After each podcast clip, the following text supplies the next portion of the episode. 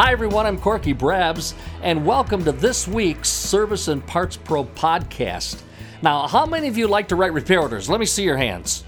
Um, uh, I don't see many hands. And by the way, that doesn't surprise me because when I'm in dealerships, I've looked at some of your repair orders. And I, well, personally, I, and you know this to be true, we can all do a lot better. Well, that's why we have this series going month to month in Service and Parts Consultant magazine about how to write better repair orders. And I, I hope that you're reading them. I know that they're wordy, but every word is worth reading. They have something important to say. This month, we're talking about the do's, those things that you should be doing on a repair order, things to be considered, uh, be considered of when writing a repair order.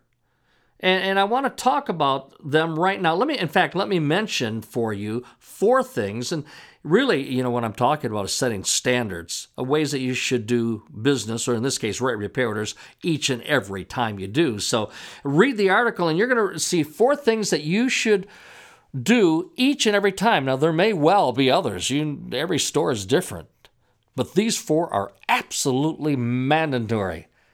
The first one is to spell correctly. Okay, let's be honest. I mean, I'm not a great speller, and many of you are not great spellers, but today we have such things as, well, spell check, one of the greatest tools that come down the pike. Also, when writing the repair order, we need, we need to use proper grammar.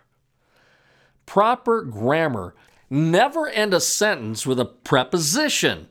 And if you don't know what it is, go look it up because that's the only word way you're going to learn what a preposition is, okay? Use proper grammar. It's so important. Also, on every vehicle condition or customer concern that you write, be concise. I mean, I read some of these and you talk about wordy. Well, that's a, that doesn't begin to touch it. Be concise and also be specific.